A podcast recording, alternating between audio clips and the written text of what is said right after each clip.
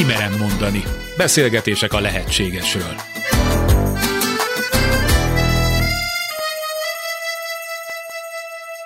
Sugár Ágnes vagyok, köszöntöm Önöket. Sokféle célok, sokféle álmok és vágyak vonzanak minket. Abban azonban mindannyian közösek vagyunk, hogy szeretnénk egy számunkra ideális világot. Az elfajzott jelen helyett a legtöbben egy szép jövőt, ahol az igazság győzedelmeskedik, a harmónia, a megértés, a szeretet honol. Létezik ilyen? Képesek lehetünk egy eszményi társadalom megvalósítására, vagy ezek az unásig ismételt kérdések és válaszok már régen túlhaladottak?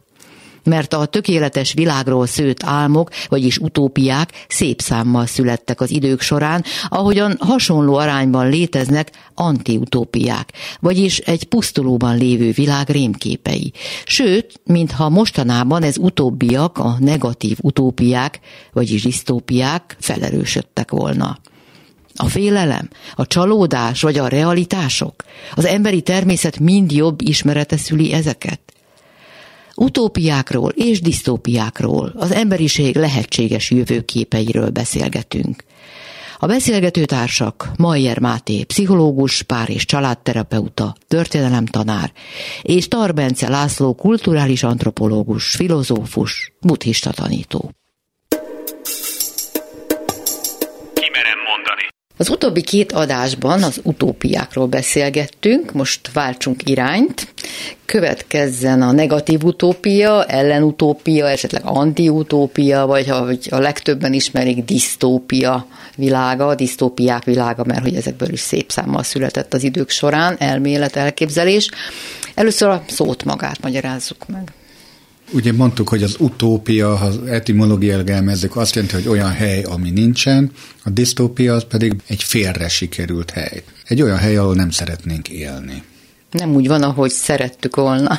Hát, lehet, hogy már most is, majd erre kitérünk. Ez az érdekes, hogy a múltkor tárgyalt utópiák nagy részéről is megállapítottuk, hogy az a legtöbbünk számára nem túlságosan vágyott, és ma fogunk ugye beszélgetni több szempontból is disztópiákról, hogy készültünk az adásra, mert nem azt fogalmazódott meg, hogy nagyon-nagyon sok a párhuzam azok között, az utópiák között, amiről legutóbb beszéltünk, meg azok között a disztópiák között, amiről most fogunk beszélgetni.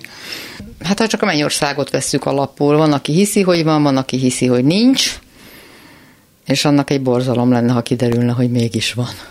Hát ez így van, és ez a Máté gondolatára hagy fizek rá, hogy lehet, hogy egy nagyon vékony vonal választja csak el, hogy számunkra mi egy vágyott, és általában a jövőbe helyezett ö, olyan hely, ami nem létezik, például a mennyország, hogy mondod, és hogyha ez feltételekhez kötött, hogy ugye ki jut a mennyországba, milyen feltételek mellett, minek kell megfelelnie, az nagyon sok ember számára lehet, hogy inkább egy olyan szigorú környezet, amiben nem biztos, hogy jól érezné mag. A negatív utópiák, vagyis a disztópiák inkább már a modern korban keletkeztek, a francia-angol polgári forradalom után, de mindha napjainkban, a 20. században, ami hát egy borzasztó század volt, még több és még több ilyen teória született volna.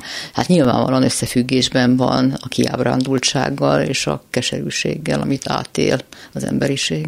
Mindenképp. Ugye azért is érdemes talán utópiákról, disztópiákról beszélgetni, mert hogy ezek mindig azt mutatják meg, hogy akik ezeket kitalálták, filozófusok, írók, adott esetben filmesek, vagy videójáték tervezőképpen, ők hogyan reflektálnak a saját korukra. És hogyha ezek népszerűvé válnak, akkor a közhangulatra is valamiképpen ezek rá tudnak csatlakozni. Talán viszonylag széles ma a közgondolkodásban az a nézet, hogy túl vagyunk a csúcsponton, a zeniten, ahogy ezt a közgazdaságtan is nevezi, hogy már egy lefele menő spirálban van a mi társadalmunk, mint amikor a római birodalom eljutott a csúcsra, és akkor onnan szépen lassan elkezdett lefele szállni, hogy mi is most erre a erre a spirálra kerültünk rá. Részben hogy az ökológiai válság kapcsán van erről sokat szó, hogy a gazdasági növekedés nem föntartható, és ebből az következik, hogy akkor jönnek azok a generációk, akik rosszabbul élnek, mint a szüleik, és rosszabbak az életkilátásaik, mint a szülőknek. De ha csak a 20. század történelmét megnézzük, vagy csak azért tűnik ennyire borzalmasnak, mert közel van? Hát nyilván vannak a korábbi disztópiák, akár ezek a 20. századiak, és vannak a mai korra reflektáló, a 21. századiak. A 20. században hogy ott volt két világháború. Gazdasági világválság. Azt megelőzően egy halom már viszonylag modernnek tekinthető háború, nagyon sok halálos áldozattal, olyan borzalmakkal, amik nagyon-nagyon fölforgatták nyilván az ott megélő embereknek az életét.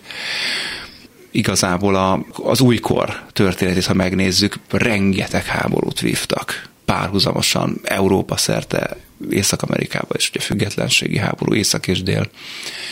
Ezeknek lehetett közük ahhoz, hogy megszületnek a disztópiák, még azt is megkockáztathatom, hogy a szekularizációnak, ugye a, az intézményesült egyháztól való elfordulásnak, a világiasodásnak is lehetett, meg a tudomány előretörésének lehetett egy ilyen disztópikus hatása, egy ilyen varástalanodás a világnak, és akkor egy ilyen kiábrándulás, hogy akkor mi reménykedjünk, talán ez is benne lehetett. A klasszikus disztópiáknak a születését azért alapvetően az ipari forradalom szülte, és az, hogy elindult egy olyan industrializálódó 19. század második felében már a manufakturális berendezkedést kiváltó gépiesítés, Kevesen tudják, hogy például a csipke gyárosoktól indult ez az egész, hogy a maga a csipke verést, amit Angliának az egyik legnagyobb export cikke volt, kezdte el kiváltani ugye a csipke szövőgép, és az egész gépromboló mozgalom onnan indult, hogy Ebben például a gépek felfedezésében, a gépek ipari alkalmazásában valaki ugye egy negatív jövőképet, vagy egy pozitív jövőképet látott. Na ugyanez van a mesterséges intelligenciákkal kapcsolatban, hogy rengetegen félnek attól, hogy ennek a hatására most majd jönnek az emberszerű robotok, akik kiváltják az emberi munkát, vagy az emberi tevékenységek nagy részét, és mit fog az a rengeteg ember kezdeni magával, aki innentől kezdve munkanélkülivé válik. És hát már most mit kezd a rengeteg ember, akinek csak látszat elfoglaltság van, vagy még az sem? Hát így van, vagy még az sem. Hát vannak persze utópisták, akik azt mondják, hogy hát most jön el a kánaán, hogy az embereknek nem a hétköznapi betevőért kell dolgoznia, hanem lesz egy általános, úgymond alapjövedelem, ugye, amiből mindenki majd szabadon gazdálkodhat, és a alapszükségleteit, ugye a minimális szükségleteit nem kell, hogy munkával fedezze. Van, aki meg úgy látja, hogy hát ez teljesen az emberiség végét jelenti, tehát hogy mi milyen világképet húzunk rá, tehát mi az a keretrendszer, pozitív világot látunk ebből születni, vagy negatívat, az alapvetően a hozzáállásunkon múlik, és azért teszem ezt elé ide, mielőtt kifejtjük a, a disztópikus gondolkodást, mert én azt gondolom, hogy amit igazán magával hozott, az nem is annyira az ipari környezet, vagy egyáltalán az, hogy a gyártás és ezen keresztül az emberek a munkához való viszonya például megváltozott, hanem az ideológia, amit ez szült, és amit hozott magával. És az iparosodás, és abban a, a tömeggyártás, és egyáltalán az átlagosságnak az eszménye, hogy akkor nagy tömegek számára, nagy mennyiségben ugyanazt elő lehet állítani, és az mindenkinek jó lesz, és mindenkinek kell. Na ez hozta be azt a hát disztópikus gondolatot, hogy akkor tényleg minden ember uniformizálódik, minden embernek minden igénye, szükséglete ugyanaz, és akkor az ember valóban csak egy fogaskerék a gépezetbe? Lehet, hogy nagyon sok múlik azon, hogy ki hogy áll hozzá, de azért mégiscsak megszenvedték a népek a 20. századot, igen nagy tömegben. Nem tudták kivonni magukat a világháború, vagy éppen a gazdasági világválság hatásai alól. Tehát itt volt az a bizonyos disztópikus világ, jelen volt, és meg kellett élni a nélkülözést, a félelmet, a halálfélelmet. Tehát a hozzáállás az csak bizonyos esetekben igaz.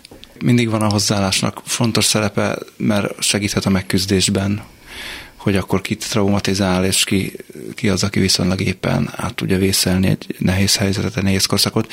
De még egy picit az ipari forradalomhoz visszacsatolva, mert és nagyon jó, hogy mondtad, Bence, most erre hirtelen nem is gondoltam az előbb, de, de ennek volt egy olyan máig hatóan nagyon fontos hatása, hogy az addig évszázadokon keresztül meglévő folytonosság az emberek életmódjában az hirtelen teljesen fölfordult. Ugye a városokba kényszerített egykori földmunkás tömegek, ugye egyszer csak munkások lettek, munkás negyedek jöttek létre, ezáltal felbomlottak kis közösségek. Ott persze alakultak újak, de az átmenetnek kellett idő, és ugye az, amit ma úgy írunk le, hogy fel van gyorsulva a világ, hogy ilyen gyors az, ahogy élünk, az igazából ott indul el generációról generációra, aztán meg ahogy a gyorsulás üteme a technológiai fejlődés diktálja, már generációkon belül történnek az ugrások, hogy mondjuk tíz éve még nem volt az tipikus, hogy valaki mondjuk egy okostelefon által folyamatosan online van. Ma meg tömegek számára ez annyira természetes, és ez tíz év, hogy el sem tudják képzelni az illetőket nélküle. Na most korábban ez mondjuk egy generáció alatt történt, vagy hasonló nagy léptékű ugrás egy generáció alatt, aztán már egy generáción belül több, és Igen, ez a felforduló élet, tulajdonképpen ez is talán ott van ezekben a disztópiákban. Ugye a jelenlegi könyv és filmpiac tele van disztopikus darabokkal, művekkel, írtottan nagy a keletjük, a fiatalok körében, meg pláne videójátékok, stb. Ez vajon nem azt jelenti, hogy nem hogy milyen lesz a jövő, de már benne ülünk nyakig ebben a borzasztó világban, amit te is mondtál, hogy a spirál lefelé menő ágán vagyunk. Tehát, hogy maga a disztópia valósul meg napjainkban. Most Bátéra mind a kettőtökre visszatérjek, hogy ugye a nagyváros, mint megjelen, mint olyan. És ezen belül a nagyvároson belül a különböző negyedek, ezen belül a különböző új társadalmi osztályok, amelyek korábban nem léteztek, beleértve a munkásosztályt, és ezt nem szabad elfelejteni, hogy maga a munkásosztálynak a megszületése ilyen mennyiségben, ahol az életszínvonal rendkívül alacsony és rendkívül szegényes volt. Mindez ugye egy olyan tőkés társadalomban, ahol ugye megint a javakat nagyon kevesen birtokolták, egyenesen vezetett a forradalmisághoz, ahhoz, hogy ezen változtatni kell, és ezek mögé születtek meg azok az embertelen ideológiák, amelyeknek az alapja mégis valahol az egyenlőség, testvériség, közösségvállalás lett volna a francia forradalom nagy eszméi, és Hát ez vezetett aztán, ahogy mondod, az első világhárom borzalmaihoz, és szült egy olyan társadalmat a 20. század közepére, ami próbál egyensúlyozni ez a kettő között. De ezzel együtt kialakult egy olyan új társadalmi közeg, amiben mai napig nem találjuk a helyünket, ezt merem állítani, tehát disztópikus vagy nem disztópikus, de az biztos, hogy ez a nagyvárosi létforma, ami a modernizmussal és az iparisodással együtt járt, ami ennek a következménye, hogy ma 20 millió lakost számláló megapoliszok vannak. Kínában, Indiában, közel-keleten most építik a, a Vonal nevű hatalmas várost, aminek 20 millió lakosa lesz Szaudarábiában. Egyetlen csík, egyetlen egy 500 méter magas felhőkarcoló komplexum. És ez disztópikus vagy utopisztikus? Akar valaki egy 20 milliós városba élni? Akar valaki egy konzervdoboz lakásban élni? Tehát, hogy Szerintem még nem adaptálódtunk ehhez, de önmagában ez a környezet nem feltétlenül borzalmas vagy rettenetes, csak ahogy a Máté mondja, akkor a váltás ahhoz képest, ami évezredeken keresztül az embernek a természetes közege volt és közössége, hogy ahhoz képest egyszerűen a generációk még mindig nem nőttek fel hozzá, és persze most már kihalóban van az a generáció, aki még nem ebben született és nem ebben élt, ők azok, akik ezt disztópikusnak látják. Az új generáció szerintem egyáltalán nem. Hmm, igen? Melyik az új generáció? Igen, én azt gondolom, hogy a digitális benszülöttek, ugye így hívják őket, akik a két ezres év után születtek, tehát már ennek az évrezrednek a szülöttei, akiknek, ahogy a Máté mondja, teljesen természetes, hogy egy mobiltelefonhoz kötik az életüket, állandó online jelenlétben vannak, és egy ilyen másodlagos szocializációs közegben mozognak. Hát ez egy orveli, ha belegondolunk, maga az eszköz, meg amit csinál, az még 50 évvel korábban egy horror történetnek a, az eleme volt, ahol van egy megfigyelő, aki téged folyamatosan néz, és minden lépésedet lenyomozza, és, és erről riportál. Most ezt önkéntesen csinálja mindenki. Azt hiszem, hogy több elemű ez a történet, hogy akkor ez mennyire disztópia, vagy mennyire nem. Ugye egyrészt van egy nagyon sokrétű gazdasági, politikai, társadalmi, ökológiai válság, amiben élünk világszerte, de itt nyugaton talán ezek bizonyos vonatkozásai különösen, mondjuk a politikai kidomborodnak. Azt tapasztalhatja ma nagyon sok ember, hogy a mainstream politikai szereplők, nem csak a politikusok, de a politika magyarázók is igazából nem nagyon tudnak olyan megoldásokat kínálni tömegeket érintő problémákra, mint az ökológiai válság, mint a lakhatási válság, mint a szociális válság, ami kielégítő lenne, ezért van egy szélsőségek irányába való tolódás politikában. Ezt meg lehet élni disztópikusan, ezt meg lehet élni egy, egy válságként, hogy vannak háborúk, Eddig is voltak háborúk, csak messze voltak, ezért nem annyira foglalkoztunk itt nyugaton velük. Harmadrészt, és ez már egy Magyarország specifikus dolog, lement a rendszerváltás 34 évvel ezelőtt, és ez tömegek számára egy óriási csalódás lett végül. Nagyon nagy kiábrándulással járt, és az a rendszer, amiben élünk, ez a kapitalista rendszer, ez én azt merem megkockáztatni, hogy ez sokkal több embernek nem tetszik, sokkal több ember nem szereti, mint amennyinek igen, beleértve egyébként a rendszer haszonélvezőinek egy részét is. Nagyon sokan kritikusak ezzel a rendszerrel. Végül itt van ez az alkalmazkodási probléma, amit, amit ugye Bence mond. Ugye nagyon sok hangulatzavarban, evészavarban, szorongásos zavarban, tehát a pszichiátrai zavarokban ez biztosan leképeződik. Nem tudjuk, hogy mondjuk ezelőtt száz éve több volt-e vagy kevesebb, mert onnan nincsenek adatok. Viszont azt látjuk, hogy ma legalábbis a diagnózis kiállításoknak és a gyógyszerfelírásoknak a száma az növekszik. Ez nem feltétlenül azt jelenti, hogy a zavaroknak a száma növekszik, amit aként bélyegzünk, annak a száma az növekszik.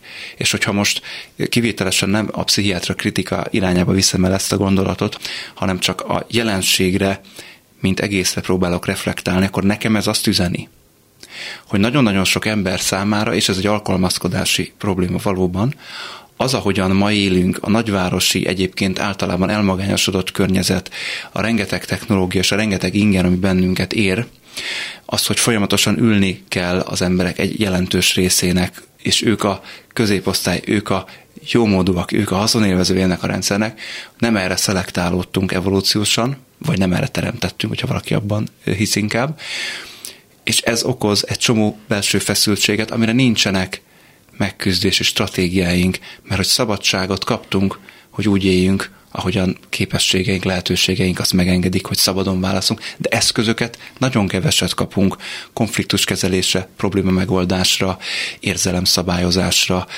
kommunikációra, és így tovább. Ezek nem részei sajnos sem az oktatási rendszernek, sem pedig a munkaerőpiacnak. Látjátok, hogy bólogatok, mint egy ivó madár itt folyamatosan, mert, mert hogy Máté minden szavával egyetértek.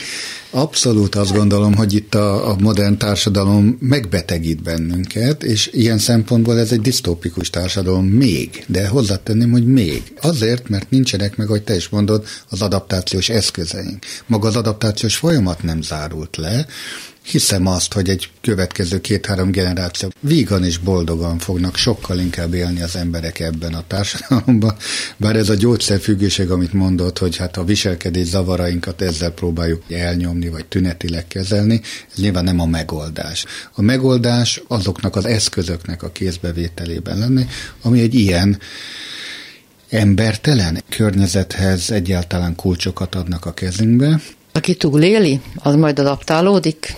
Így van, ez egy evolúciós rosta is ilyen szempontból, ezekben a nagyvárosi környezetekben, és itt nem Budapestet vegyük alapul, hanem azokat a megapoliszokat, ahol tényleg 15-20 millió ember él, hangyabolyszerűen bezárva egy teráriumba, Szerintem, ami a 20. századi embert traumatizálja, ami miatt ezt abszolút disztópikusnak látja, az ezeknek az ember feletti léptéke, a titáni méretek. Tehát ott, ahol az egyén tényleg olyan szinten eltűnik a mennyiség uralma alatt, hogy maguk a háborúk is nem azért voltak traumatikusak, mert nem volt ilyen háború, nem voltak népírtások, nyilván azzal, hogy itt egyrészt látványosan kegyetlenek voltak ezek, másrészt mindenki tudhatott előbb-utóbb róluk.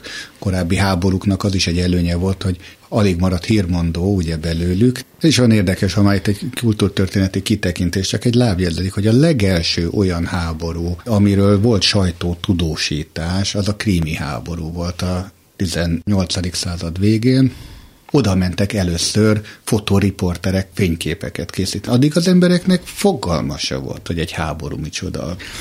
Tehát az volt az első ilyen sok, amikor egyáltalán a nyugati társadalom találkozott a háború rémképével. De az még nem volt egy gépiesített háború, hogy ott még mindig kardokkal vívtak.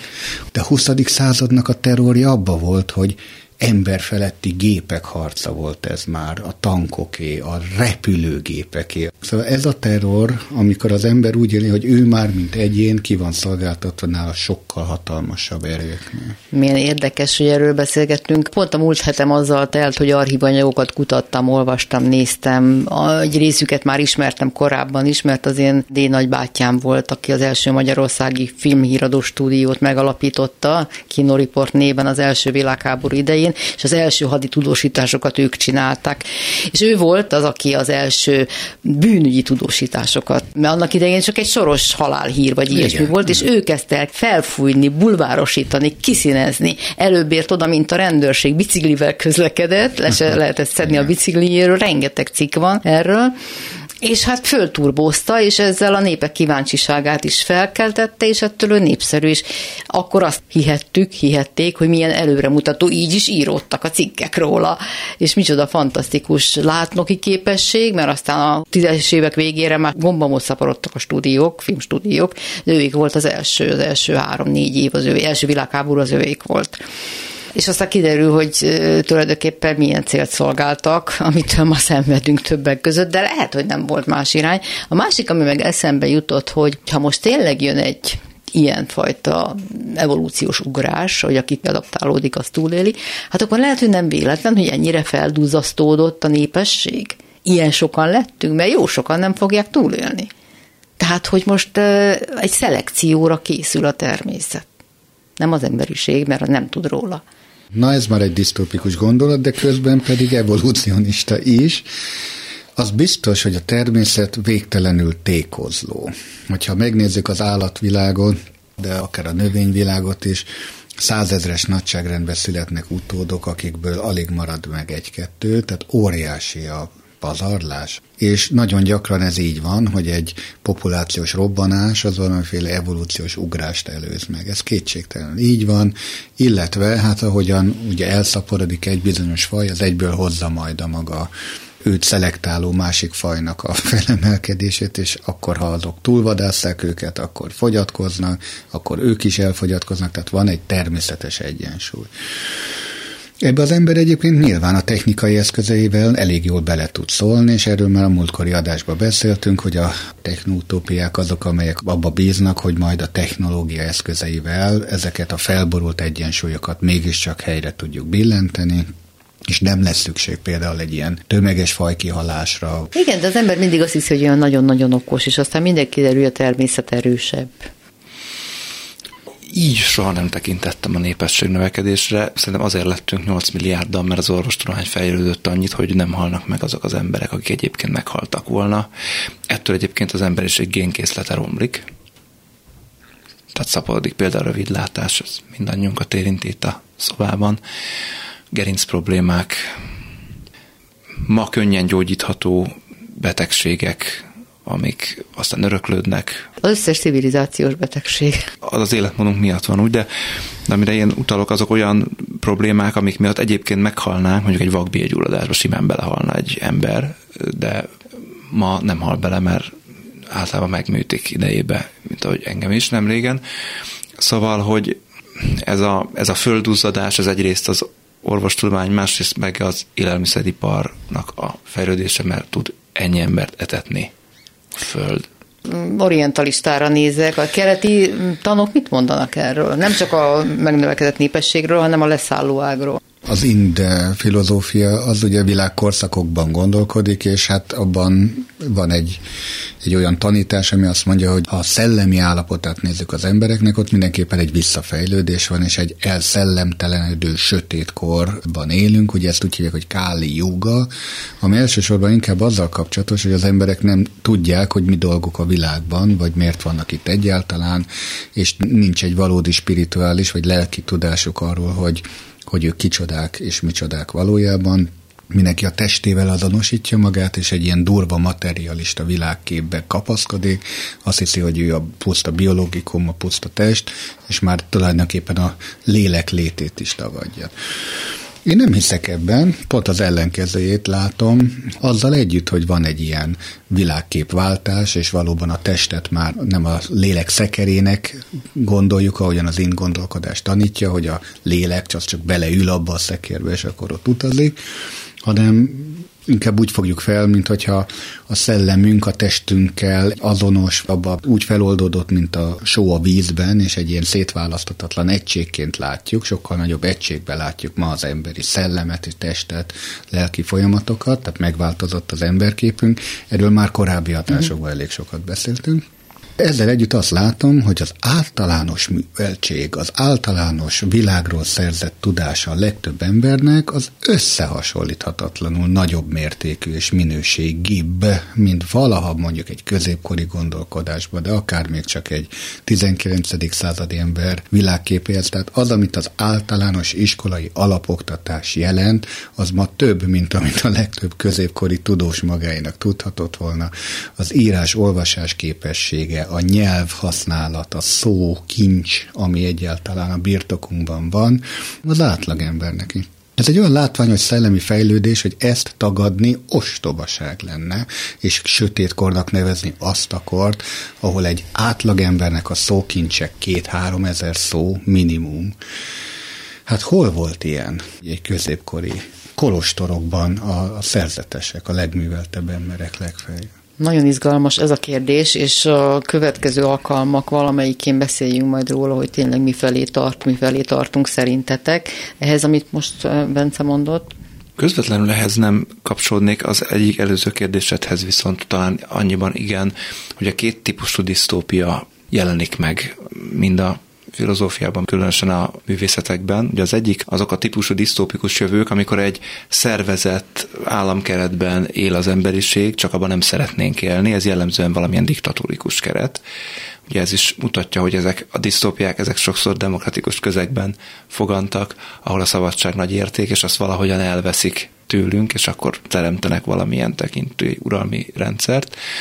A másik típusú disztópia az pedig az összeomlás disztópiák, ugye ezek a posztapokaliptikus műfajnak a termékei, ahol viszont nincs egy ilyen szervezet államkeret, ahol szétesik a társadalom. Menjünk egy kicsit akkor a konkrétumok irányába. Ugye Huxley Szép új világja és George Orwell 1984 című regénye az anti-utópiák klasszikus művei, a legismertebbek talán, de nézzünk néhány disztopikus művet.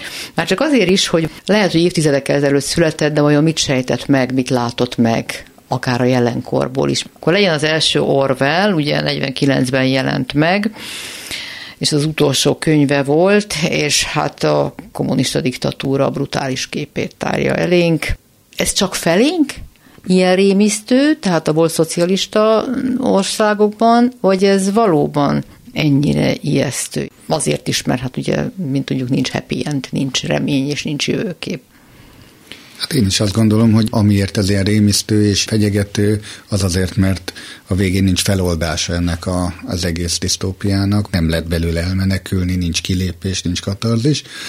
Muszáj ide tennem, mielőtt az Orwellről beszélünk, hogy mondod, hogy a kommunista diktatúra képére formálta ezt meg, de közben rengeteg olyan elemet emel át, amit akár egy középkori világkép teológiájából, világmagyarázatából is egy az egybe át lehetne emelni, ahol ugyanúgy van egy mindenlátó, mindenható teljhatalom, aki az embereket a nap 24 órájában monitorozza és látja az ő minden cselekedetüket, amelyeket egy bizonyos osztályozási rendszer alapján jónak vagy rossznak ítél, helyesnek vagy helytelennek bármilyen furcsa egy ilyen keresztény világkép, amelyik eh, egy, egy mindenható Istenbe hisz, aki mindenről tud, minden lát és minden cselekedetet megítél, az nem sokban különbözik egy ilyen orveli disztópiától, ahol ugyanúgy minden cselekedetet folyamatosan monitorozzák, és a végén megítélik, és ha nem úgy cselekszel, ahogyan ennek az felső hatalomnak tetszik, akkor a büntetés vár rád, és egy örök kárhozat, és egy likvidálás a végén.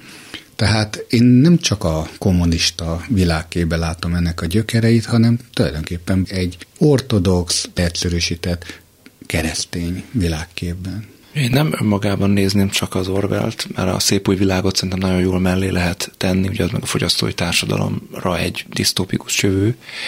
Nagyon-nagyon sok a párhuzam a kettő között, nem azért, mert ismerték volna egymást a szerzők, inkább csak hasonló korra reflektálnak.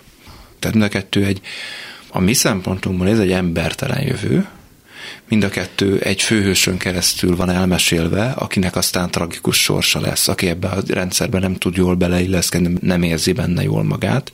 A mellékszereplők révén azt is látjuk, mind a két műben egyébként, hogy ezekben a rendszerekben is lehet jól működni, mert mint akit nem zavar különösebben a rendszer működése, mert abba szocializálódott bele. Uh-huh. Aki nem kérdőjelezi meg annak a működését, sőt nem is értik adott esetben, hogy valaki meg miért kérdőjelezi meg, hát milyen jó az a rendszer úgy, ahogy van. Tehát innen nézve, válaszolva az eredeti kérdésre, drági, tulajdonképpen ez nekünk egy fenyegető jövőkép. Meg nyilván ők maguk is azért írták talán ezeket le, hogy picit ilyen figyelemfelhívás, talán kicsit segélykiáltás legyen, hogy nehogy ilyen irányba menjen a történelem. Van is egy ilyen vicc, hogy ez nem egy használati utasítás volt, hanem ez egy figyelemfelhívás, hogy miért valósítottátok ezt meg. Mert mondjuk a kínai digitális diktatúra azért sok elemet megvalósított az Orwelli. 84-ből például. Szóval, hogy ezek igazából a mi szabadság szerető, azt értéknek tartó, az emberi méltóságot értéknek tartó értékrendünk szerint disztópiák. És ebből a szempontból egyébként nagyon érdekes ránézni azokra az utópiákra, mikről legutóbb beszélgettünk, mert abban nem egy nagyon is hasonló ezekre a disztópiákra, ha a technikai részt lehámozzuk róla, tehát csak a működését nézzük ezeknek a rendszereknek, ugye ott nem egy utópiánál beszéltünk arról, hogy hát a fővezér elfogyott, rend legyen. Hogy tartsanak rendet az állam vezetői, mindegy, hogy nagyjából, hogy milyen eszközöket választanak ez, csak tartsanak rendet. Na hát ezek pontosan ilyenek, ezek a rendszerek. Ez a recept egyébként mindegyikre illik, amit majd ide hozok a sorba, hogy van egy valaki, főhős, akinek a szeménk vagy a tapasztalataink keresztül látjuk, hogy mi történik, és vele mi lesz, vagy a többiekkel. Igen, Mind a kettőnek a központi kérdése azért az, mind Orwellé, mind pedig Huxley, hogy egy társadalmi rend és egy vezetés az milyen mértékben szólhat bele az egyének életébe, és mennyire korlátozhatja őket a szabadságukban. Ugye ez a 19. század végén elindult gondolat, ami az individuumot már nem tiszteli annyira, sőt elvárja tőle, hogy egy kollektívába oldódjon be, egy ilyen Falenster szemléletű társadalomban, ahol az egyén érdeke az alá kell, hogy rendelődjön a közösség érdeke alá, és elindulnak azok a, mondhatjuk, hogy operatív kondicionálás eszközeivel, az átnevelés, hogy akkor hogy tud valaki egy ilyen kollektíva tagjaként mégiscsak betagozódni. És amit mondasz, hogyha lehámoznánk a technikai oldalt, mert ez az ijesztő mind a kettőben, hogy ugye milyen eszközökkel teszik ezt, hogy mit akarnak elfolytani az emberben, és kicserélni olyan viselkedésmódokra, amelyek embertelenek. Ugye a Huxley-nak a szép új világban ott maga az érzelem szabályozás olyan szintű, hogy az érzelmeket betegségnek tekintik, az érzelmi jelenségek elfolytásaira nyúl minden, mert az érzés káros emberi tulajdonság, tehát azt ki kell írtani. Az egy nagyon veszélyes disztópia ebből a szempontból, de hát valóban, hogy mi szülte például ezt a gondolatot, hát az, hogy a 20. század elején ez a, ez a heveskedő, indulatos emberiség több világháborút is kirobbantott, mondhatjuk, hogy érzelmi alapon az önhittség, az önteltség, az indulatok vezérelte reakciók, valóban szükséges az emberek érzéseit megtanulni, kezelni. Pláne egy ilyen modern környezetben, ahol ennyi ember ekkora kis helyre be van szűkítve, panelházakban él, egy kis falunyi ember él egy-egy tömbházban mondjuk, hogy tudnak úgy egymással együtt élni, ha ők nem uralnák az érzéseiket, és nem lennének ilyen értelemben szabályozottak. Tehát a Huxley azt mondja, hogy legegyszerűbb, hogy adjunk nekik gyógyszereket, folytsuk el az érzéseiket, és akkor már is kezes bárányok kell Orwell más eszközöket mutat be, de a gondolat ugyanez, hogy az embereket nem lehet szabadon engedni, nem lehet megengedni, hogy úgy viselkedjenek, ahogy akarnak, folyamatosan figyelni, monitorozni és szabályozni kell a gondolataikat, az érzéseiket, az álmaikat, ugye? Hát Huxley 1931-ben, Orwell pedig 49-ben írta, adta ki a művét. Nincs összefüggésben az érzelemszabályozás, az emberi működés megértése, figyelése azzal, hogy a pszichológia egyre erősebb, és a köztudatban is egyre inkább foglalkoztak ezekkel a kérdésekkel, jelenségekkel a 20. század első felében. De egészen biztosan, egészen biztosan a pszichológiának a kulturális hatása az megjelenik ebben a két disztópiában rengeteg más típusú műben is megjelenik, nem csak disztópiákban, de itt is abszolút jelen, tetten érhető jelen van. A modern emberkép rámutat arra, hogy az embernek nem csak jó tulajdonságai vannak. Egyik korábbi adásban beszéltünk erről az árnyékénről még annó, hogy ott van minden emberbe a bestiális fenevad, aki tényleg csak arra vár, hogy ez a civilizációs máz lebomoljon róla. Most ha előre ugrok, csak annyiban, hogy ezek a posztapokaliptikus disztópiák, amikor az emberi civilizáció összeomlik, ott mindig az a rémkép, hogy az emberiségből ez a zombi apokalipszis jön elő, hogy ugye előtör ez a bestia, és mindenki felfalja a másikat. Mert hogy ez ott van. Viszont ha ez ott van, akkor ezt tényleg szabályozni kell, akkor ezt tényleg kordába kell tartani, valamilyen eszközzel, vagy úgy, hogy átneveljük, és ez a disztópikus társadalmak legijesztőbb perspektívája, ez az átnevelés, és akkor az egész egy ilyen tábori programmá válik, semmi másra nem irányul, mint törekvés, mint hogy az emberből kijöjje ezt az állatiast, az egyéniséget, föloldódjon mindenki egy ilyen hive mindba, egy ilyen nagy kaptárnak a szolgálatába álljon, aminek Isten tudja, milyen célt szolgálna. És akkor itt jön a legijesztőbb, hogy mi a valódi célja ezeknek a disztópikus társadalmaknak. Ugyanerről szól a Gépnarancs című mű, Anthony Burgess, 1962, a Mechanikus Narancs című film által lett talán a legismertebb, amit Stanley Kubrick készített ebből a műből 1971-ben. Egy Alex nevű férfi narrája, akit az erőszakos viselkedése miatt börtönbe csuknak, és ott az úgynevezett Ludovico technika segítségével teljes egészében átnevelik. Mi másról szólna, mint amiről idáig beszéltünk, hogy az egyén, az egyéniség teljes elvesztése és kiírtása az emberből. Hát ha már ezt említed, ezt a mechanikus narancsot, ugye a, a cím arra utál, hogy a végén ugye végül is van egy kifele mutatott kép, mint egy narancsnak a héja, belül viszont a belső folyamatok azok folyamatosan szabályozva vannak és el vannak nyomva, és hogy lehet-e finom hangolni, hogy az emberi elmén belül, vagy hát a lelken belül ezeket a kvázi mechanikus folyamatokat. Az ijesztő az, hogy, hogy tulajdonképpen ezt csinálták. Tehát a CIA-nek voltak erre irányuló kísérletei, hogy ilyen operatív kondicionálásra kiírtható-e valakiből valamiféle viselkedési mód. Egyébként szégyen szemre ezt a homoszexuálisokkal végezték, hogy elektrosokkolták őket, amikor izgalmi állapotba jöttek, amikor homoerotikus filmeket vetítettek nekik, és abba hittek, hogy ha elektrosokkot kapnak, minden ilyen inger kiváltás, akkor akkor leszoknak erről a hajlamról. Szörnyű példája ennek az operatív kondicionálásnak. Tehát ez létező módszer volt. Ebben a filmben, a mechanikus narancsban az agressziót próbálják kiölni hasonló módszerekkel ugye a főszereplőből, minden alkalommal, amikor ő agresszív viselkedést tanúsítana, vagy olyan gondolatai születnek, amelyek a, az erőszakra irányulnak, akkor hát megpróbálják erről le hogy mit, ja, injekciót kap, igen, akkor kap valami e, olyan ellen kémiai anyagot, ami erről lenevel, és akkor a végén valóban mindig hány ingere lesz, és, és mindig, amikor meghallja Beethovennek valamelyik szimfóniáját, akkor, akkor ugye rosszul lesz. Hát ezek az eszközök, ezek ismertek, és valóban használtak volt. Ez nem fikció, az az ijesztő ebben a disztópiában, hogy ezt konkrétan használták, mint eszközt. És miért tesszük ezt? Mert az agresszió valóban olyan viselkedésforma, ami káros számunkra, vagy ami, ami hiába évmilliók evolúciós eredménye, hogy megjelenik az emberiségben, mint a túlélés egyik legfontosabb záloga, ezt valóban ki kell ölni. És ma ott tartunk, hogy egy olyan társadalomban élünk, hogy ahol bárki agresszív viselkedést tanúsít, kivétel, hogyha olyan erőszakszervezet részeként teszi, ahol erre felhatalmazása van, például katona vagy rendőr, ahol ezt úgymond legális keretek között lehet gyakorolni, akkor őt azonnal kriminalizáljuk és elzárjuk azért, mert a, az ösztönei nem tud uralkodni. Ugye általában az emberiség történetében az erőszakot, illetve a szexualitást próbálják mindig kontroll alatt tartani, kontrolláltatni. Mind a kettőnek megvan a maga nagyon praktikusan megérthető haszna, hogy miért. És ott van ebben a gépnarancsban az is, hogy a társadalmat, az embereket kontrollálni tudni kell.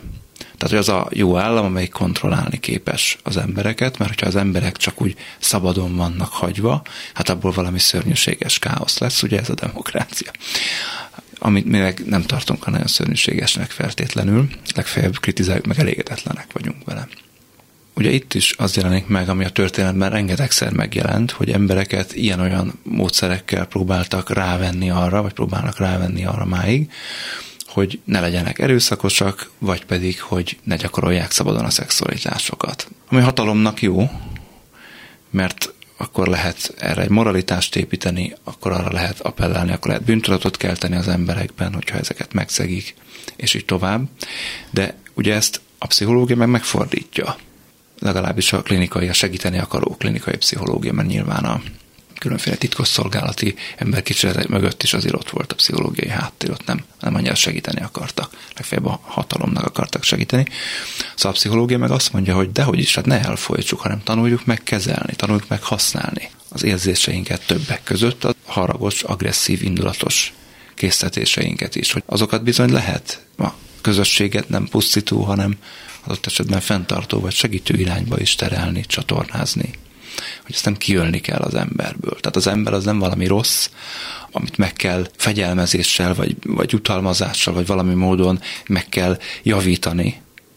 Az ember az ember. És hogyha elfogadjuk, hogy az ember az ember, abban nagyon sok minden belefér, akkor nézzük meg, hogy hogyan tud az ember közösségben is, meg egyénileg is jól együtt létezni azzal, hogy ő ember visszakérdezek, csak hogy jól értem-e, hogy a politikának, a mindenkori hatalomnak nem azért volt szüksége bűnbakot képezni a többségtől eltérő szexualitású vagy gondolkodású emberekből, vagy bőrszínű emberekből bizonyos helyeken, mert ők maguk így gondolták, beteg emberek voltak, hanem azért, mert eszközt akartak csinálni, kifogást és ürügyet találni arra, hogy ezek a pszichés mechanizmusok működésbe lépjenek, és az embereket ezen keresztül kordában lehessen tartani, mint bűntudatkeltés és hasonló.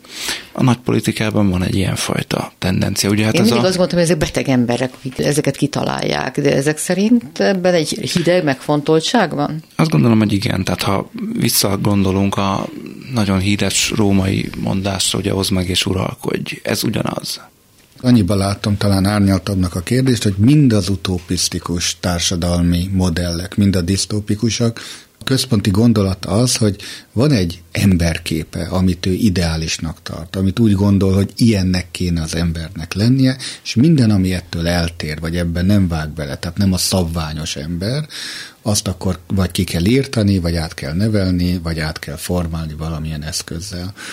Na de hát eleve ott kezdődik, hogy ki határozza meg, hogy mi ez az idealizált ember, mi ez a sablon, amibe bele kéne erőltetni az embereket, hiszen ha megnézzük a evolúciót, és ha hiszünk a darwini természettörvényekbe, akkor pont a diverzitás, pont a sokszínűség, az eltérés az, ami hasznos evolúciós szempontból, és például azt mondjuk, hogy a szelid ember a jó ember. Most bocsánat, hogy visszatérek ezekre a egyházi morális emberképekhez, az az ember, aki aki jámbor, aki meghunyászkod, aki béketűrő. Hát evolúciós szempontból ez biztos, hogy nem egy előny minden esetben. Ez addig működik, ameddig a környezetében is hasonló beállítottságú egyedek vagy kultúrák léteznek.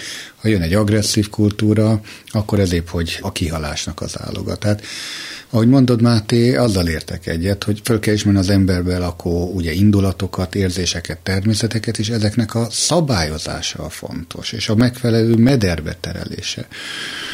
A disztópikus társadalmak legnagyobb hibája az, hogy ezeket az indulatokat, most ha csak erre a kettőre gondolunk, Orwellre és Huxleyra, vagy ahogy mondod, a a mechanikus marancsra, hogy nem, nem, nem tudjuk megteremteni azt a társadalmi kontextust, ahol ezeknek helye lenne, ezért inkább megpróbáljuk kiírtani. Egyébként a filmnek, ha jól emlékszem, én csak a filmet láttam, a regényt nem olvastam, a vége az, hogy, hogy ez nem sikerül, illetve felismerik annak a hibáját, hogy ezt a viselkedést megpróbálják kiírtani, és akkor visszacsinálják. Ez is érdekes, hogy vissza lehet csinálni, vagy vissza lehet csinálni egy olyan embert, akit előtte már átneveltek. De ez nem oldja meg a problémát, hogy ezzel a viselkedéssel ez a társadalom mit kezd. De ez lehet azt húzza alá, hogy felkiáltó jelnek szánták valóban. Ez fog történni, ha nem figyeltek oda emberek. A Fahrenheit 451-et szerintem mindenki ismeri, annak is volt számos feldolgozása filmben is, televízióban is, meg hát ugye Ray Bradbury alapműve. Az a sztori, hogy betiltják az olvasást, a könyveket elégetik, a Fahrenheit 451 pedig a könyvnyomó papír égési foka, ahol tüzet fog. Tehát nem csak, hogy elégetik a könyveket, hanem egyenesen kártékonynak tekintik az irodalmat, és kizárólag televíziós műsorokból is, képregényekből lehet információt szerezni, amit természetesen megfelelő módon cenzúráz a hatalom. Hát ez engem félelmetesen emlékeztet a mai Pont ezért mosolygok, mert én is ezt akarom mondani, hogy hát ez annélkül is bekövetkezett, hogy elégették volna a könyveket. Ez pedig Bradbury 1953-ban írta. Akkor még talán televízió sem volt, vagy Amerikában éppen, hogy ez eh, nyilván, mint disztópia, inkább arra hívja fel a figyelmet, hogy ugye egyrészt erre volt törekvés és próbálkozás az év, ezredek legkülönbözőbb kultúráiba, hogy ugye az előző korok tudását azt el lehet tüntetni, és kitörölni a múltat, elfeledni mindazt, ami volt, az írott tudás és a műveltség az nem érték. Az értelmiség a legveszélyesebb. Az, akinek tudása van a múltról, a jelenről, és ahhoz, hogy ugye a népeket irányítani lehessen, a legelső dolog, amit meg kell teremteni, az egy általános egyenértékes szint, ami viszont nagyon alacsony kell, hogy legyen. Egy általános műveletlenség, inkább így lehetne mondani, és annak az eszköz például a könyveknek az elpusztítása ezt nem is kell még egyszer mondom fizikailag elpusztítani, hogy te is mondod, hanem elég például a műveltséget és az értelmiségi létszemléletet lejáratni. Hát ez... vagy, vagy pedig csak tömegével tolni azt, ami a televíziózásban zajlik, meg az internet világában a népek elé. Tehát megelőzni, elnyomni az olvasás kultúráját illetve diszkreditálni. Például, ahogy erről egy korábbi adásban szintén beszélnek, hogy azok a tanárok, akik már középiskolákban tanítanak, ugye egy folyamatos lejárató kampány áldozatai, ahol úgy vannak beállítva, hogy hát ezek a szerencsétlen művelt emberek, akik ezekért a fillérekért társadalom perifériára lettek szorítva, hát csak nem akarsz olyan, mint ők, hát inkább nem tudom én nézd a TikTokot, mert élet ott van, és a könnyű élet, és a könnyű pénzszerzés, és a könnyű hírnév. Önként lecserélik ezt. Nem kell őket kényszeríteni, nem is kell elégetni. Még egyszer mondom a forrásokat, mert senki nem nyúl hozzájuk. Tehát ez zajlik, én úgy látom. Az, amit a Bradbury ebbe a disztópiájában megfogalmaz, csak nem olyan erőszakos eszközökkel, mint ott, ahol ugye a, a tűzoltóság tényleg föl is gyújtja ezeket a könyveket és könyvtárakat. Hát egyébként meg azt gondolom, hogy ez azért mindig bekövetkezett visszautalva, amiről már azért itt volt szó érintőlegesen, hogy ugye az 50-es években megjelenik a televízió, akkor a filmesek elkezdenek attól félni, hogy a mozi megszűnik, mert átveszi az uralmat ugye a televízió, aztán megjelenik az internet, akkor ugyanezek a félelmek, hogy a könyvek, akár már a televízió által megszerezhető műveltség is háttérbe szorul. Tehát Bradbury is olyasmit látott előre, amit csírájában már ott volt, tehát ő csak kibontotta azt, ami aztán végül is lássuk be bekövetkezett. Tehát mindaz, amitől most félünk, az lehet, hogy be fog következni, az összes pozitívumával és negatívumával együtt. Persze, miképp nem úgy, ahogy Bradbury leírta. Ez a könyv, ez talán arra a gondolatra rímel rá, hogy a szó erősebb fegyver, mint a kard. Ugye talán a könyvben lévő államhatalom attól tart, hogy a könyvekben lévő gondolatok azok majd, nem tudom, forradalmi szárba szöknek, és esetleg a rendszer stabilitását veszélyeztethetik. Ezért kell elégetni minden könyvet, ezért kell uniformizálni a társadalmat, hogy az összes disztópia amikről most beszélünk, ugye ezek a túlkontrolláltság disztópiái, ezzel szemben a posztapolitikusban meg pont, hogy nincsen kontroll, eltűnik a kontroll, de ezekben ugye nagyon sok van. Ehhez képest ma az valósult meg, nem pontosan ez, hanem az valósult meg, hogy ma olyan töménytelen mennyiségben jelenik meg tartalom, egyébként nyomtatott tartalom is, de az online tartalmak is, vagy a tévé tartalmakra is gondolunk, hogy hogyha valaki mond is valami forradalmat, az eltűnik az éterben. Nem igazán tudsz kitűnni. Még hogyha egy nagy követettséggel rendelkező mondjuk influencer vagy, ami most divatos szakma, hasz szakma egyáltalán, hogy mondasz valami nagy dolgot, meg utána bemutatod, hogy milyen sálat kaptál az egyik szponzorottól, meg milyen rendezvényen vettél és ettél pogácsát a másiknál, és akkor így eltűnik, a saját szavaid között is eltűnik a te üzeneted. Tehát, hogy nem nagyon tudod átütni az inger küszöböt, nem kell elégetni a könyveket, nem csak azért, amit Bence mondasz, hogy nem is nyúlnak hozzájuk, mert a könyvek helyett nyúlnak az emberek dalszövegekhez, nyúlnak az emberek influencerek videóihoz, podcastekhez, de igazából ezek mind nem veszélyesek a hatalomra nézve, mert egyszerűen az árban eltűnik az üzenet. Én még egy lábjegyzetet azért hozzátennék Bradbury-nek a regényéhez, hogy azért ez egy fontos elem, hogy ugye azon túl, hogy minden típusú írott szó kiírtásra rendeltetik ebben a disztópiában, de valójában ott egy központi könyvnek a megmentése, ugye a Bibliának a megmentése körül zajlik ez, ami meg valahol a transzendenciához való kapcsolatnak az áloga. És mint hogyha ez a disztópia inkább erre irányulna, hogy az emberek ne tudják fölvenni a kapcsolatot Istennel és önmaguk megváltásával, ne is tudjanak arról, hogy van ilyen lehetőség, és amikor ugye a halvány gondolata ott fölmerül, hogy esetleg ez a könyv elterjedne, vagy felszínre kerül, akkor inkább lebombázzák az egész várost, és egy egész populációt kiírtanak, hogy véletlenül se jusson el ennek a híre. Tehát még tágasabb itt a perspektíva.